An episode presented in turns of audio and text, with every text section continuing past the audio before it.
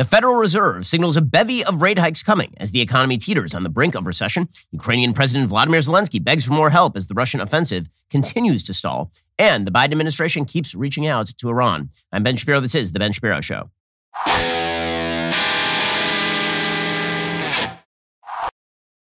Today's show is sponsored by ExpressVPN. Thousands of my listeners have already secured their network data.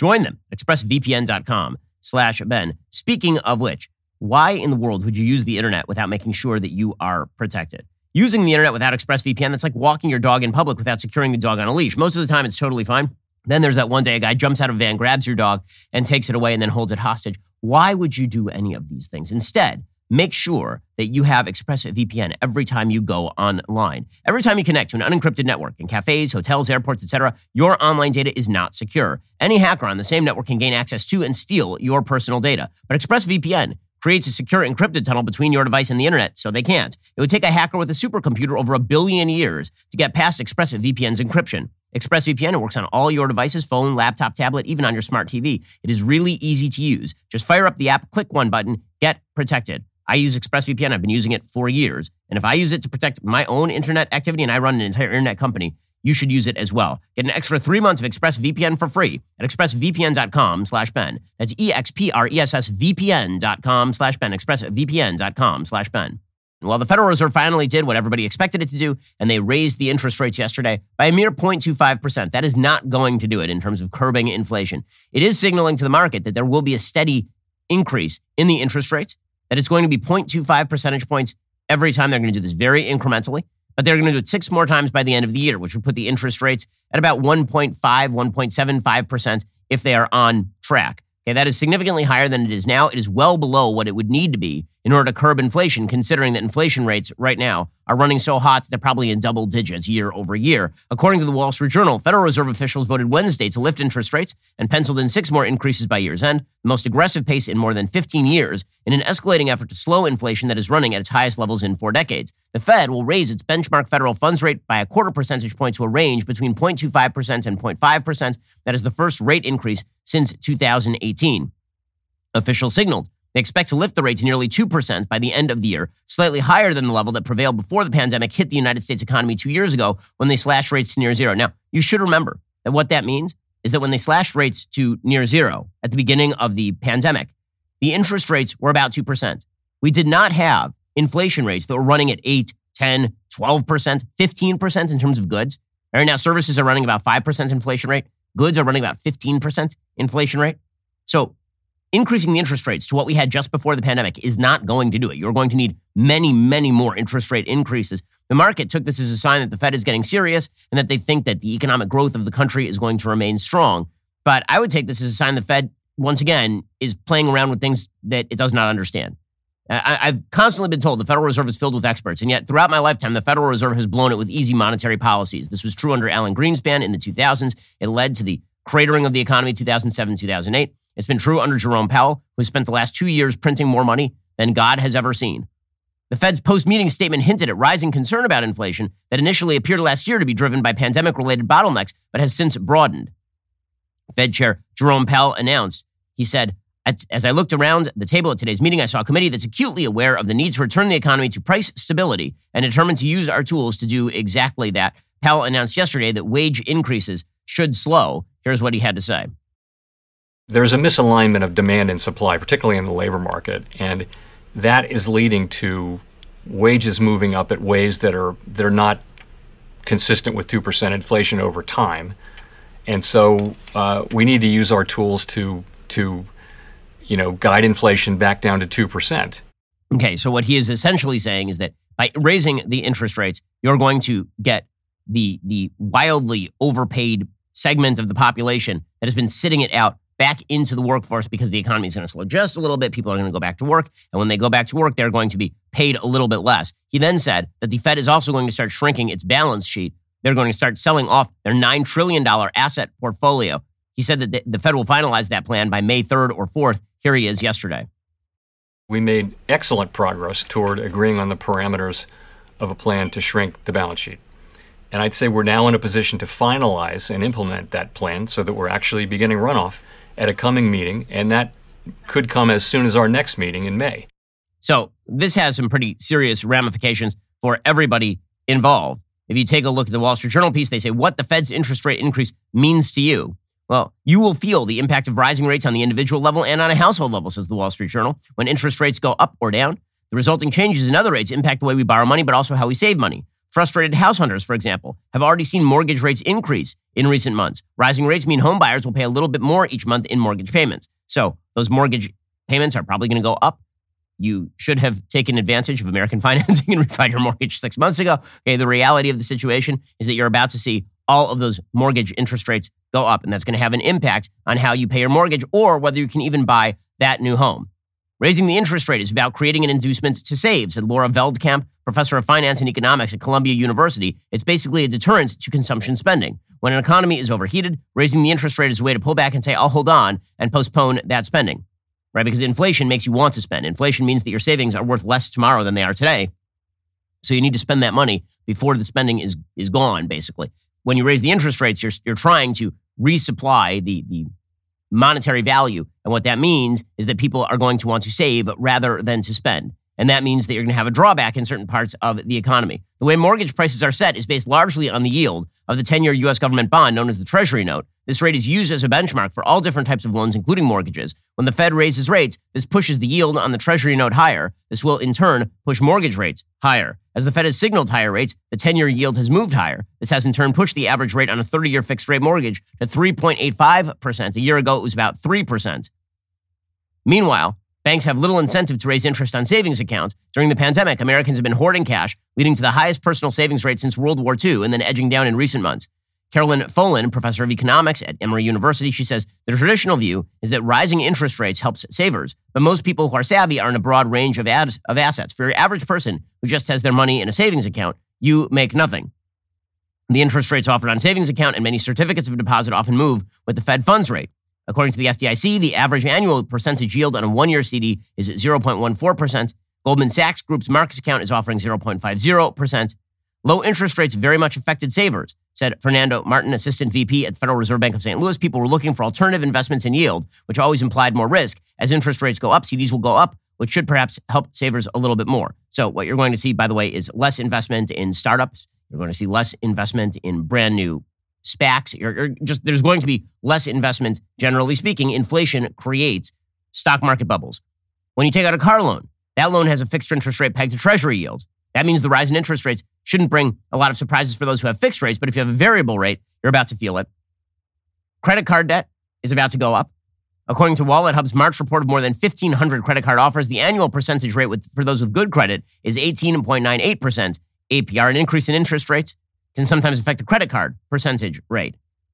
Student loans, those interest rates are probably going to go up. So, bottom line is that when you raise interest rates, what you end up doing is you end up encouraging saving, discouraging spending, you end up discouraging lending by banks.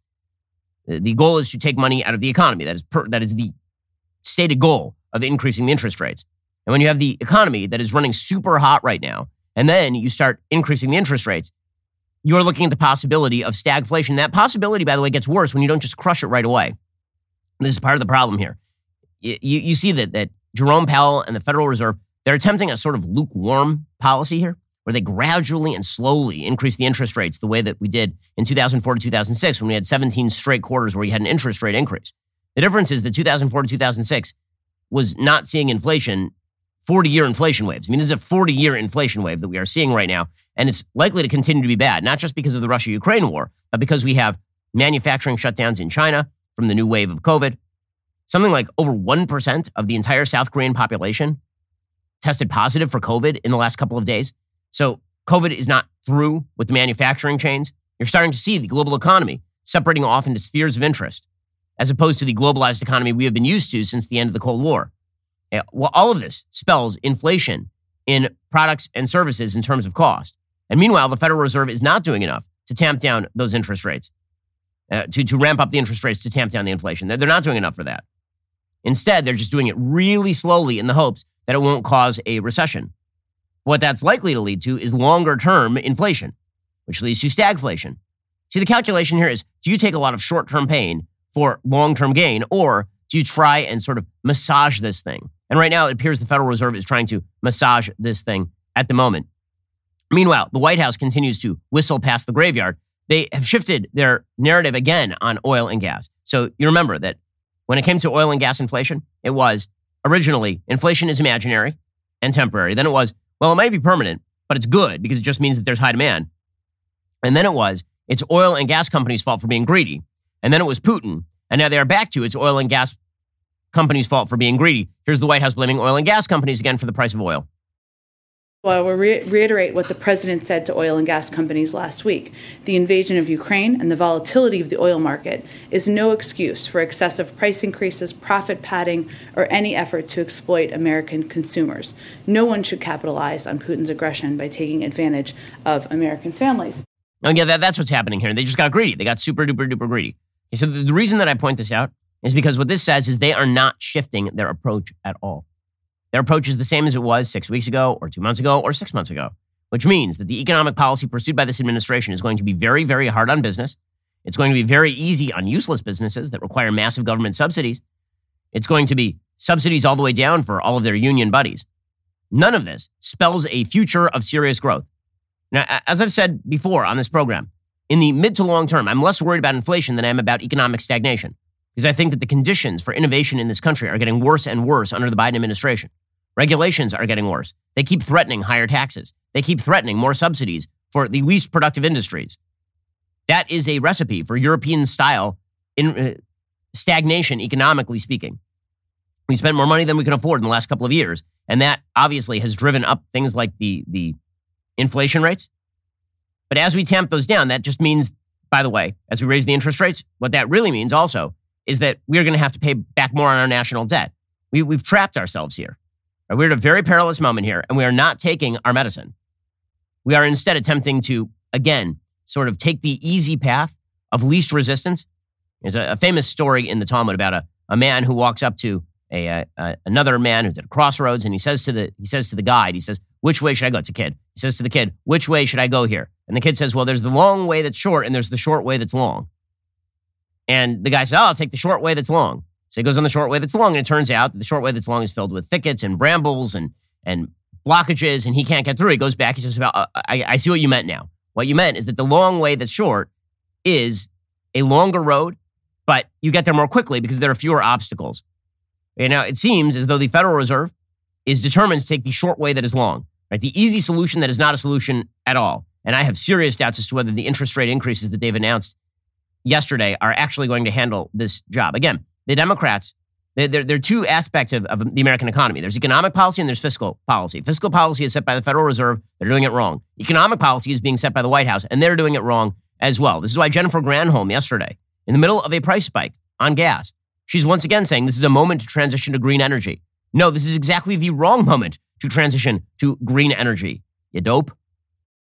The reduction of supply of uh, natural gas and oil from Russia creates a moment that we should be acting. I mean, we heard President Zelensky. We do not want to see uh, any country that is held hostage to Vladimir Putin. And this is a moment for Congress to be able to act. These people are out of their mind. They're out of their mind. They look at President Zelensky talking about what's going on in Ukraine, and their first move is what if we cut ourselves off further from natural gas and oil, meaning that we're going to make ourselves more dependent on foreign natural gas and oil? It's just stupidity. So we are on a perilous economic front right now. Very, very perilous. Like many economists think we're going to slide into recession over the course of the next few months. You combine that with the perilousness of the situation in Ukraine, and you have a recipe for a real conflagration. With the economy teetering on the brink the way that it is, you really need to take advantage of any possible business advantage you can find. And as you know, if you own a business, there aren't enough hours in a day to waste playing phone tag. The list of customers you need to reach, it's not getting any shorter, especially when business is good, which is why local businesses everywhere turn to Podium. Podium makes every interaction as easy as sending a text. So everything that makes your business great can get done faster. Podium isn't just a better way to communicate, it's a better way to do all the things. Gathering reviews, collecting payments, even marketing to your customers. Podium makes it all as easy as pressing send. You won't just free up more time, you'll grow your business and get more done. With Podium, you close deals with customers before the competition even has a chance to call them back. Join more than 100,000 businesses that already use Podium to streamline their customer interactions. Get started for free at podium.com slash Shapiro or sign up for a paid Podium account and get a free credit card reader. Restrictions apply. That is podium.com slash Shapiro. Again, podium.com slash Shapiro or sign up for that paid Podium account and get a free credit card reader. Get started for free. Podium.com slash Shapiro to get started right now and make your business more efficient. Now, everybody is sort of taking it as though Russia's failures in Ukraine are going to somehow tamp down the prospect of serious war. I am not so sure that is the case. The reason that I'm a little more skeptical is because the deeper that Vladimir Putin gets in here and the fewer off ramps that are available to him, the more volatile he is going to become. This was always seen by the West, which is why it was important to box him in before he invaded Ukraine. Once he invaded Ukraine, there are not a lot of good solutions on the table, as I keep saying. Now, the West is sort of getting happy and fat over the idea that Ukraine is going to completely repel Russia here. But this neglects the fact that not only is Russia a much larger country than Ukraine, but also Vladimir Putin has a lot more at stake than the West does here. The West has something at stake in defending Ukraine, in that they want to dissuade Russia from doing things like this again. They want to dissuade China from going after Taiwan. We do have a heavy stake here, which is why we're doing what we're doing. But Vladimir Putin his entire regime may be tottering right now because he's completely destroyed the economy of his own country in order to make this move. And so he has to come away with something. And so what you've seen is him ramping up in radical fashion the attacks on civilians. I mean, in serious, like there was a report yesterday that he just attacked a theater in Mariupol. The people were just sheltering there. And so the Russians just bombed the theater, which would not be a shock. They did the same thing in Grozny in Chechnya way back in 1999, 2000. Just killed several hundred people. It is unclear how many people died in that theater in Mariupol over the last 24 hours. Meanwhile, things get worse for the Russians, not better, on the military front, according to the New York Times. In the 36 days of fighting on Iwo Jima during World War II, nearly 7,000 Marines were killed. Now, 20 days after Vladimir Putin invaded Ukraine, his military has already lost more soldiers than that, according to American intelligence estimates. That's unbelievable. So he has lost more soldiers in three weeks than we lost during the entirety of the Battle of Iwo Jima, which is totally crazy. That was one of the bloodiest battles in modern American history. The conservative side of the estimate at more than 7,000 Russian troop deaths is greater than the number of American troops killed over 20 years in Iraq and Afghanistan combined. Russia's strategy, by the way, is the same as it was during World War II, which is just throw men into the meat grinder. It's an insane strategy, particularly in a time when Russia does not have the resources to replenish those men. But Russia has one way of doing things, and they have not changed that way of doing things. With the more than 150,000 Russian troops now involved in the war in Ukraine, Russian casualties, when including the estimated 14 to 21,000 injured, are near the level of the 10% casualty rate for a single unit that renders it unable to carry out combat related tasks. So the idea here is that Russia may be on the brink of losing. Pentagon officials say a high and rising number of war dead can destroy the will to continue fighting. The result, they say, has shown up in intelligence reports that senior officials in the Biden administration read every day. One recent report focused on low morale among Russian troops described soldiers just parking their vehicles and walking off into the woods. The American officials caution their number of Russian troop deaths are inexact, though compiled with the analysis of the latest news media, Ukrainian figures, which tend to be high, they say almost 14,000 troop deaths, and Russian figures, which tend to be really low, they say just 500 troop deaths. This should be somewhere near accurate. American military and intelligence officials know, for example, how many troops are usually in a tank. They can extrapolate from that by the number of casualties when an armored vehicle is hit by, say, a Javelin anti tank missile. Evelyn Farkas, top Pentagon official for Russia and Ukraine during the Obama administration, says losses like this affect morale and unit cohesion, especially since these soldiers do not understand why they're fighting. Okay, so all of that is, is good and, and wonderful in the sense that we don't want Russia to win. However, we should mention that as things get worse, for Russia, it is more likely that they become more volatile. It is not more likely that they become less volatile and just sort of go away. On the economic front, Russia's in serious trouble. On the economic front, Russia's about to default on all of its bonds, which means it won't be able to take out any credit on world markets anytime soon ever again, meaning it becomes basically a gas proxy state for China. According to the Wall Street Journal, Russia's finance minister said the country paid what it owed on its foreign debts on Wednesday, but wasn't even sure if the payments would go through. The Russian government is required to pay $117 million in interest payments on $2 denominated government bonds on Wednesday. Failure to pay or attempting to pay in rubles would set the stage for Russia to be placed in default by its creditors. The impossibility of fulfilling our obligations in foreign currency does not depend on us, said Finance Minister Anton Siluanov. He says, We have the money, we paid the payment. Now the bill is on the side, first of all, of the American authorities. So Russia may be on the brink of basically defaulting, which again means that the country is effectively bankrupt. and nobody's going to invest there pretty much ever again. Which is why it is no shock that the U.S. is now warning Moscow against using chemical or biological weapons. President Biden's national security advisor, Jake Sullivan, warned his Russian counterpart on Wednesday, according to the New York Times, against, quote, any possible Russian decision to use chemical or biological weapons in Ukraine. The explicit warning to Nikolai Patrushev, President Putin's main national security advisor, reflected escalating concerns in Washington that the Russians, stymied in their hopes of a quick takeover of the country, could resort to weapons of mass destruction. Officials said there was no direct mention of the use of battlefield nuclear weapons, though two officials said the administration did send a separate warning on that issue. And this does raise the question okay, if Russia goes ahead and they feel so boxed in that they use chemical or biological weapons, or God forbid, a tactical nuclear weapon on the battlefield, what exactly does the West do at this point? Remember, it was Barack Obama who drew a, a red line against using chemical weapons in Syria, only to back off wildly from that red line as soon as Assad used chlorine gas in, in Syria, and he just handed over the entire place to the Russians. So if you're Vladimir Putin, you feel totally boxed in. Do you just go for broke here? Mean, you already went into Ukraine. You've already lost thousands of troops, more than the entire Western losses during the Afghanistan Iraq war, probably. So, what do you do?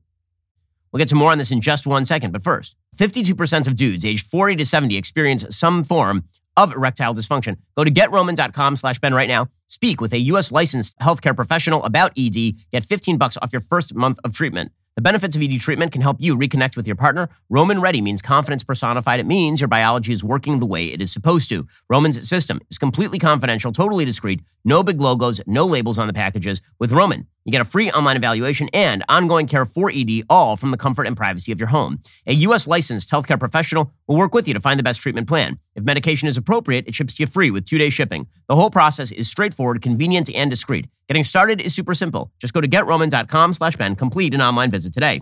Take care of your ED without leaving your home. Complete that online visit today to connect with a U.S. licensed healthcare professional and get it taken care of. Go to getroman.com slash Ben today. If you're prescribed, get 15 bucks off your first month of ED treatment. Make sure you're ready to have confidence and control this year. Roman ready. Okay, so let's take that for example. Let, us say that, that, for example, Vladimir Putin does go for it. Let's say that he uses chemical or biological weapons. Is the West willing to get directly involved here? So there have been recommendations that what the West actually what the West actually should do here is station troops in Western Ukraine. They sort of edge over the border.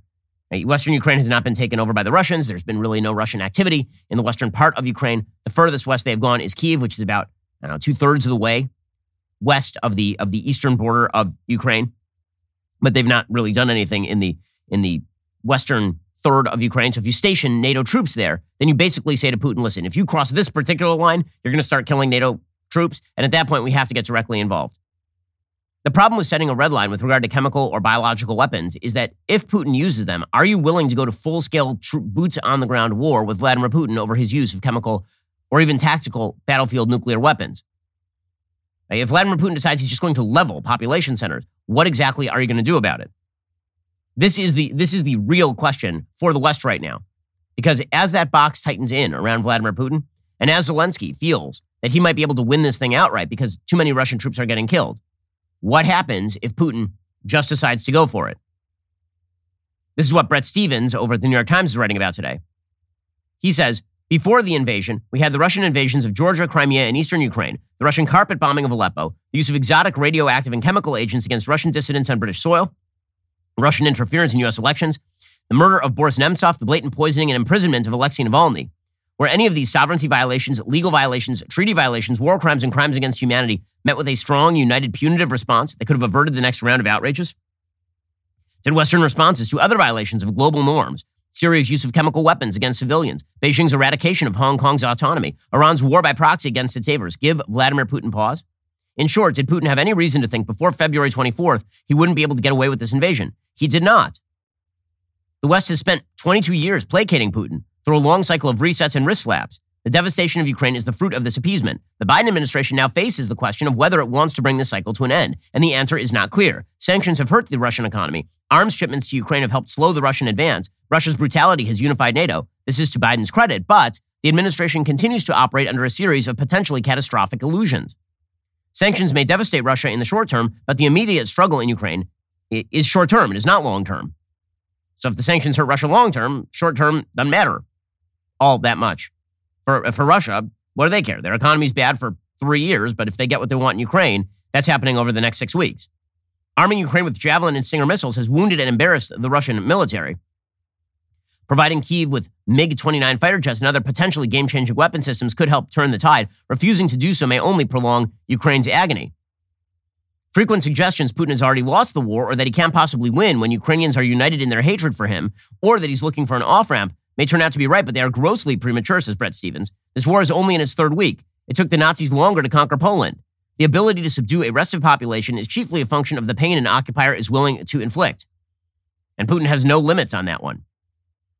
There is now a serious risk these illusions could collapse very suddenly. There's little evidence so far Putin is eager to cut his losses. On the contrary, to do so now would jeopardize his grip on power. So expect him to double down. If he uses a chemical weapon or deploys a, bat- or deploys a battlefield nuclear weapon in keeping with long-standing Russian military doctrine, does he lose more than he gains? The answer, the question answers itself. He wins swiftly, he terrifies the West, he consolidates power. He suffers consequences only marginally graver than the ones already inflicted, and his fellow travelers in Beijing, Tehran, and Pyongyang take note. So I, tend to agree with Bret Stephens here. The fact that our deterrence failed with regard to Ukraine means that trying to reestablish deterrence in Ukraine is going to, it's, it's the same thing as the economy. It's going to cause pain. The question is when you want to take the pain. So is the pain going to be in watching Putin devastate Ukraine? Is public opinion uh, going to be willing to go along with that to avert an open war between NATO and, and Russia? Because Putin is probably going to up the ante here. Or alternatively, is the West basically going to look the other way while Putin subjects the Ukrainians to the kind of treatment that the Chechens got in Grozny or that the Syrians got in Aleppo. And if that happens, how do you reestablish deterrence after that? Because every time you fail in deterrence, you now have to react more harshly in order to reestablish the possibility of deterrence. If you let the bully beat up everybody on the playground, you're going to need to stand up to him pretty damn strong if you want him to stop doing that at some point here. So the possibility of World War III is becoming significantly more likely, not less likely, with Putin's invasion of Ukraine. And now it's not clear whether it becomes even more likely or less likely should the NATO forces start to engage in actual containment mechanisms against Vladimir Putin at this point. Meanwhile, if you're Vladimir Zelensky, you're just looking for help because obviously the short term problem is your problem. You're not worried about the ramifications of World War III, the West is. You're worried about the ramifications of bombs falling on theaters in the middle of Mariupol right now. Folks, what does everyone do when shopping online? Well, you jump to the reviews and you see what customers actually think. Well, and Branch did the hard work for you. In a recent customer survey, 96% said and Branch sheets get softer with every single wash. And Branch sheets are made from the finest 100% organic cotton threads on planet Earth. Buttery to the touch, super breathable, and Branch sheets are perfect for both cooler and warmer months. Their luxurious signature hem sheets were made without pesticides, formaldehyde, or other harsh chemicals. They really do get softer with every single wash. Best of all, and Branch gives you a 30-night risk-free trial with free shipping, returns on all orders. You're not going to want to return them. We love our Boll and Branch product. In fact, when I'm on the road, I actually travel with their cable knit throw blanket. It is that good. Their product is just awesome. After a long day, nothing feels better than a restful night's sleep in the softest, most luxurious sheets. Sleep better at night with the softest sheets from Boll and Branch. Get 15% off your very first order when you use code BEN at bollandbranch.com. That's Boll and Branch, spelled B O L L A N D, branch.com. Promo code BEN. Exclusions apply. See site for details. Bollandbranch.com. So Zelensky spoke in front of the U.S. Congress yesterday. He did about half the speech in Ukrainian. He did half the speech in English. He started by talking about Pearl Harbor and 9 11. And by the way, one, one thing that, that should become very clear from all of this is how lucky you are and I am and everybody is to live in the United States. We have lived in a country where bombs do not fall on us on the regular. We have lived in a country that has never had to experience this in our history. Okay, the worst things that we've seen in our lifetime are 9 11, which was a horrific terrorist attack, but it was not a regular weeks long bombing campaign against civilian centers in the United States. It was a really horrifyingly evil terrorist day. But what you see in other countries on a fairly regular basis is just violence that pervades life. Here's Zelensky talking about how bad it is in Ukraine. Remember Pearl Harbor. Terrible morning of December 7, 1941, when your sky was black from the planes attacking you. Just remember it. Remember September the 11th, a terrible day in 20, 2001 when evil tried to turn your cities, independent territories, in battlefields, when innocent people were attacked. Yeah, he continued along these lines. He tried to make a direct argument to to uh, to Joe Biden He is trying to get Joe Biden to take the leadership position that Joe Biden really does not want. He says you need to be the leader of the world, be the leader of peace. Today it's not enough to be the leader of the nation. Today it takes to be the leader of the world. Being the leader of the world means to be the leader of peace. Peace in your country doesn't depend anymore only on you and your people. It depends on those next to you, and those who are strong. You can't blame Zelensky for making this moral appeal. After all, his country is under threat of essentially being overthrown by the Russian bear. Zelensky continued along these lines. He talked about the, the virtue of strength in the face of Russian aggression. Strong doesn't mean weak. Strong is brave and ready to fight for the life of his citizens and citizens of the world human rights, for freedom, for the right to live decently and to die when your time comes, and not when it's wanted by someone else, by your neighbor. So Zelensky essentially saying, I'm willing to die for my country. It's sentiments you don't hear too often in the United States, where literally five in 10 Democrats say that they would flee rather than fighting for their country, as opposed to four who would stay. Zelensky completed his uh, his speech by showing a a video of the suffering that's been going on in Ukraine. Very very difficult to watch. It's graphic content, but you know so is war. So here is what Zelensky showed yesterday to the U.S. Congress.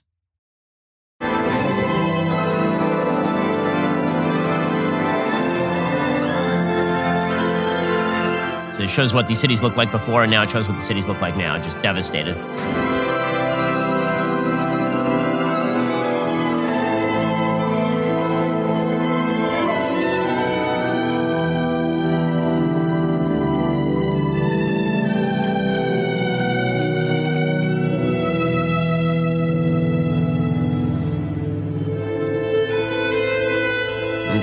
Close the sky over Ukraine is how this completes. And this, this was his call close the sky, close the sky.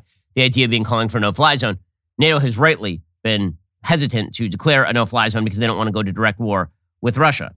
And again, the question is going to be what does Russia do in order to secure Ukraine that could provoke a war? And is the West willing to do anything, or is the West going to draw its next line at somewhere beyond Ukraine? For its part, the Biden administration once again seems to be taking half measures. It is not precisely clear where they are on this question. They keep making warnings to Putin, and I just wonder whether Putin is going to care about those warnings. We'll get to the White House response in just one second.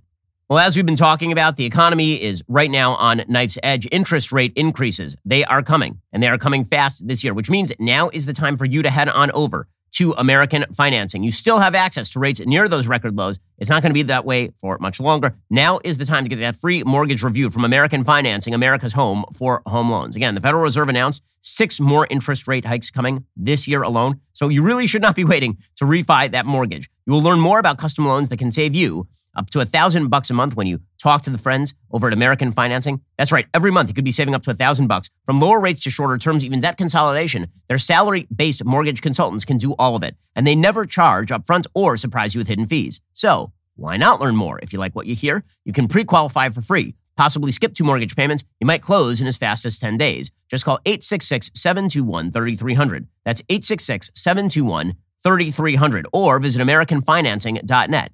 NMLS 182334, NMLSConsumerAccess.org. Again, head on over to AmericanFinancing.net to get started or give them a call at 866 721 3300. That's 866 721 3300. Well, tonight, it's time for my third Thursday book club again. You still have a chance to sign up. Tonight, we're going to go through my analysis of A Tale of Two Cities by Charles Dickens. I can't wait to read it and discuss it with you. Perhaps the greatest book ever written on the French Revolution. Remember, Third Thursday Book Club is a live experience. You get to engage with me like never before. Here's the thing even if you haven't read the book we discuss, you will feel well read by the time we are done. It's going to sound like you know the book because I'm going to be your guide. I'm going to show you why each one of these works is such an important work. When you sign up, you get my notes. That's a cheat sheet to the important lessons, themes, and characters. Remember, you're doing all of this with thousands of other Daily Wire members live. Seriously, this isn't like any other book club you've been a part of. So sign up for the Third Thursday Book Club at thirdthursdaybookclub.com to get my notes sent straight to your inbox for A Tale of Two Cities. Set a reminder to join the conversation tonight, 8 p.m. Eastern. Also, at the end of the conversation, I'm going to be giving you next month's book, which is a really, really great book. We'll get to that tonight, thirdthursdaybookclub.com. Also, there are a lot of books that are great that just don't get published. That's why Daily Wire Books began, DW Books. We are proud to be publishing books that are actively fighting the left's monopoly on storytelling. The first book is 12 Seconds in the Dark by Sergeant Jonathan Mattingly. Now, you know that story because 12 Seconds in the Dark is about what happened the night of the tragic Breonna Taylor shooting. The media lied to you. They lied to you a lot. And this book explodes those lies. Check out the trailer. It was very chaotic, it was very quick. Instantly, I knew I was shot. Breonna Taylor, she was caught in the crossfire of those bullets. As soon as your brain's registering, it's already over. The media got so many things wrong in this case, saying we had the wrong apartment, her name wasn't on the warrant, she was shot and killed in her sleep in her bed. These are lies. This is not true. And all the while, you're hearing all these outside influences from athletes and Oprah and Ellen DeGeneres and Kamala Harris and Joe Biden, all those people coming and attacking you, putting your name on their account saying he should be in prison, all these things that they have no idea what they're talking about. But they have such influence. The more we attack police for doing their job, the less good qualified police you're going to have. When you read 12 Seconds in the Dark, you will find out the truth of what really happened the night of the Breonna Taylor raid.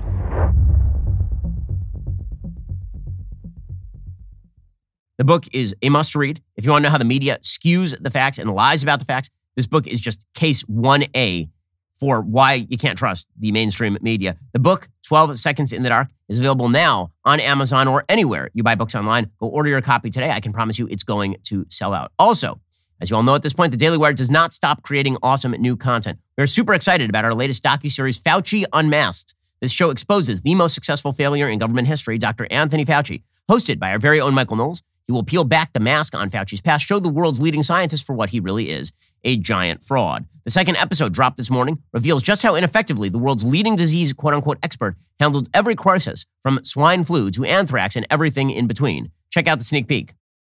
He's the highest paid employee in our federal government. And beginning in the spring of 2020, Dr. Fauci began to set national policy that affected the way that 330 million Americans lived their lives. For goodness sakes, I'm telling you, wear a mask, keep social distancing. There's nothing political about that. But who is Anthony Fauci? People who have conspiracy theories, those are people that don't particularly care for me. In this short series, we will do what the establishment media have refused to do. We will give you an unvarnished look at the career of the most powerful politician in America, Dr. Anthony Fauci. Don't you think it's time that you step down and let someone else who has a more effective message? Actually, no. It's vital stuff, especially if you have friends and family members who are still Fauci fans. This should end that. The last part of the three part series drops tomorrow. It is available exclusively at the Daily Wire. If you're not a member yet, head on over to dailywire.com slash subscribe to join today. The show is great. Since we're only adding more content every day, you don't want to miss it. You're listening to the largest, fastest growing conservative podcast and radio show in the nation.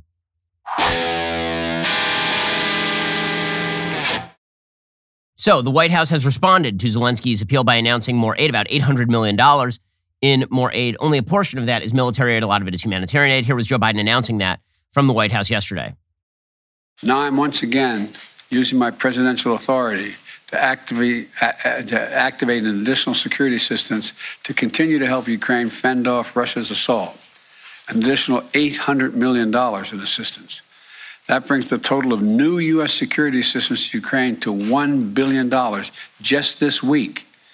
These are the large, these are direct transfers of equipment from our Department of Defense to the Ukrainian military to help them as they fight against this invasion. Okay, so this is right. I mean, this is what we should be doing. The, the question is, what is the actual strategy here? What is the off ramp that is being offered to Putin? Putin has to have some off ramp here. Uh, you know, I, it's amazing. I'm as hawkish as anyone on the right. I'm extraordinarily hawkish. When deterrence fails, you have very few options that are very good. And the possibility of biological, chemical, or nuclear warfare in Ukraine is rising exponentially the more, not, or as Joe Biden might put it, exponentially, exponentially, the longer this war goes on and the more losses Putin suffers. Russia has a strategy that they've termed escalating to de escalate, meaning we, we ramp everything up in order to then de escalate. But the question is whether the West is willing to actually do the hard things that would be necessary in order to stop Putin from doing that. And at this point, I really wonder if that is the case. Biden has been pretty vague about what exactly his his end goal here. What's the strategy? And he says that the goal is to make Putin pay the price. Well, Putin's paying the price economically speaking. He's paying the price militarily speaking. The question is, what happens if Putin escalates? Here's Biden not answering that particular question yesterday. Together with our allies and partners, we will keep up the pressure on Putin's crumbling economy, isolating him on the global stage. That's our goal. Make Putin pay the price, weaken his position, while strengthening the hand of the Ukrainians on the battlefield and at the negotiating table. Okay, well, that, that is fine, but there's going to actually have to be some sort of negotiated solution in which Putin gets something of, of what he wants. Because if that does not happen, then the likelihood, again, that an event happens that escalates this thing to the possibility of World War III actually rises fairly dramatically. I've been pretty sanguine about the possibility of World War III so far. I really don't think that this is going to break into a major shooting war between the major powers, mainly because I don't think that the West has any interest in that. I think Russia has very little interest in it also. But the problem is that the lines that the United States and its allies have been setting are not credible lines. And Putin has to know that if he uses a chemical weapon in, in Ukraine in order to subdue the native population, then the West is likely to do very little. At least that would that's what the past would have suggested at this point. And the West is being very robust in its economic response. They're being significantly less robust in their in their military response. But meanwhile, you got Joe Biden using language that is not useful. So he may be correct, but it's not useful. In diplomacy, there's a difference between being right and being happy. And uh, Joe Biden was asked yesterday whether Putin is a war criminal. Now, the answer clearly is yes, of course. Of course, Putin is a war criminal. But the, the goal of the war, White House here, again, is to offer Putin an off ramp. How do you call Putin a war criminal publicly and then within 24 hours try to sign a peace deal with him? Makes it very difficult. Here's Joe Biden yesterday. You asked me whether I was called. Oh, I, I, I think he is a war criminal. He says, I think he is a war criminal. Okay, well, again, that's true. He is a war criminal. And thus, don't, don't write checks that your body can't cash here. Jen Psaki tried to back this one off yesterday from the White House. The president was answering a direct question that was asked and uh, responding to what uh, he has seen on television. We have all seen uh, barbaric acts, horrific acts by a foreign dictator uh, in a country that is threatening and taking the lives of civilians, impacting hospitals, uh, women who are pregnant, journalists, others. And I think he was answering a direct question. Okay, so he saw it based on the news. That doesn't mean that he's actually labeling him a war criminal. There will have to be processes that are put in place to determine whether they're trying to back off of it, which is what they should do. But every time you let Joe Biden off the chain, something bad happens. Jen Psaki also could not answer the United States and, and NATO. They are now providing drones, a certain type of drone that is directed at, for example, artillery positions among Russian troops. And she was asked, why is it that you guys are willing to send those types of drones, but you're not willing to send MiGs? Why, why is one escalatory, but the other is not? And the White House has no answer for this. Is your position that the drones uh, were assessed by the uh, Defense Department to not be perceived as escalatory and to not be perceived as offensive weapons? Again, I don't have anything more to confirm beyond what was in the fact sheet and the specifics in there, but defensive weapons is what we have provided. Uh, no, you, you have not. You've provided offensive weapons because the distinction between a, a defensive weapon is like a defensive weapon is like Iron Dome, right? It's a shield. An offensive weapon is one that could be used offensively, which is which is like a, a drone that takes out artillery positions or Russian troop positions. That, that is an offensive weapon. We'll get to more on this in just one second. First, Pure Talk believes in American values and that when people say free, they should mean, you know, actually free. When you switch to Pure Talk today, you will get a free Samsung 5G smartphone. No four line requirement, no activation fee, just a free Samsung that's built to last, rugged screen, quick charging battery, top tier data security. Qualifying plans start at just 35 bucks a month for unlimited talk, text, 15 gigs of data, and a mobile hotspot. Pure Talk gives you phenomenal coverage on America's most dependable 5G network. It's the same coverage you know and love, but for half the price of the other guys. The average family will save almost $1,000 a year. So, I challenge you to choose a company that actually shares your values. Let Pure Talk's expert U.S. customer service team help you make the switch today. Go to puretalk.com slash Shapiro to claim your eligibility for your free brand new Samsung 5G smartphone. Start saving on wireless today. Again, go to puretalk.com slash Shapiro. Switch to my cell phone company. I've been using Pure Talk for years at this point. I can tell you that coverage is excellent. I trust them. You can too. Go to puretalk.com slash Shapiro and switch to my cell phone company today. puretalk.com slash Shapiro. And meanwhile, one of the reasons I think that Vladimir Putin you know, still has cards to play here is because the Biden administration has made itself extraordinarily vulnerable with regard to this Iran deal. So they are, are so stuck, they're, they're so up their own butts on this Iran deal. It's insane. It's totally crazy. They've pretzeled themselves completely. The head is so far up the butt that it's coming out the face again. They, they've decided that they are just going to push forward with a deal with Iran's Ayatollahs, no matter how terroristic Iran is.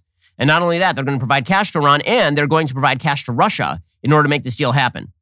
According to the Washington Free, Beacon, Russia's top state controlled energy company is set to cash in on a $10 billion contract to build out one of Iran's most contested nuclear sites as part of concessions granted in the soon to be announced nuclear agreement that will guarantee sanctions on both countries are lifted. Russian and Iranian documents translated for the Washington Free Beacon show that Rosatom, Russia's leading energy company, has a $10 billion contract with Iran's Atomic Energy Organization to expand Tehran's Bushehr nuclear plant. Russia and the Biden administration confirmed on Tuesday the new nuclear agreement includes carve outs that will waive sanctions on both countries so Russia can make good on the contract. So Putin knows that he has Biden over the barrel with regard to Iran and that Biden would love to make a deal with Iran, no matter how bad that deal is, because Biden has a perverse view of the Middle East that he shares with his predecessor, Barack Obama, and the Democratic Party and that he is so interested in making this deal that he is willing to allow Russia to make billions of dollars in building a nuclear facility in Iran while Russia is attacking Ukraine. So much for those crushing economic sanctions. So, in other words, there are ways out here for Putin. And by the way, this is all happening like days after Iran fired off missiles at an American consulate in Iraq. That's how delusional this administration is. They're just doubling down on the truisms of American foreign policy that have been wrong for decades that if you're nice to America's enemies, that the enemies will be nice to you rather than aggressive with you. Every time you make a deal with the Russians on a non Ukraine basis, and you open the door so they can broker a deal with Iran, you're giving them a piece of leverage to use over you. And the Russians know this. State Department spokesman Ned Price confirmed on Tuesday, quote, We of course would not sanction Russian participation in nuclear projects that are part of resuming full implementation of the JCPOA. Russia's foreign ministry made a similar statement on Tuesday, saying, quote, additions were made to the text of the future agreement on JCPOA restoration to ensure that all JCPOA, that's the Iran deal related projects, especially with Russian participation, as well as Bushehr, are protected from negative impact of anti-Russian restrictions by both the United States and the European Union. A State Department spokesman speaking on background told the Free Beacon the administration, quote, continues to engage with Russia on a return to full implementation of the JCPOA. As Secretary Blinken said last week, Russia continues to be engaged in those efforts. It has its own interest in ensuring that Iran is not able to acquire a nuclear weapon. Well, no, Russia has an interest in continuing to use Iran as a proxy state. And then they used Iran as a proxy state in Syria. And they've maximized their exposure in the Middle East and their control in the Middle East. Meanwhile, of course, the Saudis are looking at the United States cross-eyed and saying, I guess we're going to have to triangulate with China right now. Jen Psaki yesterday refused to rule out delisting the Iranian Revolutionary Guards as a terrorist organization. That organization, by the way, is responsible for the deaths of hundreds, if not thousands, of American troops in Iraq. Is the White House willing to delist the IRGC from the foreign terrorist organization list in order to get a deal with Iran? We're still in the negotiations, so I'm not going to speculate or outline from here what the final details look like. I mean, it's just unbelievable. She also continued, by the way, she was asked directly about the Iranians firing at a U.S. consulate, and she had nothing for you because she doesn't care, because this administration does not care. And then they wonder why deterrence fails. Deterrence fails because you guys are not a credible threat. You're not a credible threat. You can make a credible economic threat. You cannot make any sort of actual credible military threat. And it turns out that foreign policy does not run on economic threats. It runs on the threat of force. It always has and it always will. Here is Jen Psaki being Jen Psaki. These are likely the the group responsible for firing missiles at U.S. facilities in Iraq. So as long as Americans aren't killed, are there are there no consequences for something like that? All in an effort to get a nuclear deal? Again, you're speculating on something that is not even finalized. The deal is not finalized. You can't show strength to Russia while at the same time showing weakness to Iran using Russian negotiators. It doesn't work that way. If you're seeking to establish deterrence, Every time, by the way, you fail in your deterrence, the possibility, as I said, of World War III grows larger. The possibility of major world conflict grows larger. Miscalculation based on misinterpretation of weakness leads to conflict. That is the story of every major world war that we have had. And it will be the cause of any future world war that we have as well. Alrighty, we'll be back here later today with an additional hour of content. Coming up soon is the Matt Walsh Show that airs 1.30 p.m. Eastern. Be sure to check it out over at dailywire.com. I'm Ben Shapiro. This is The Ben Shapiro Show.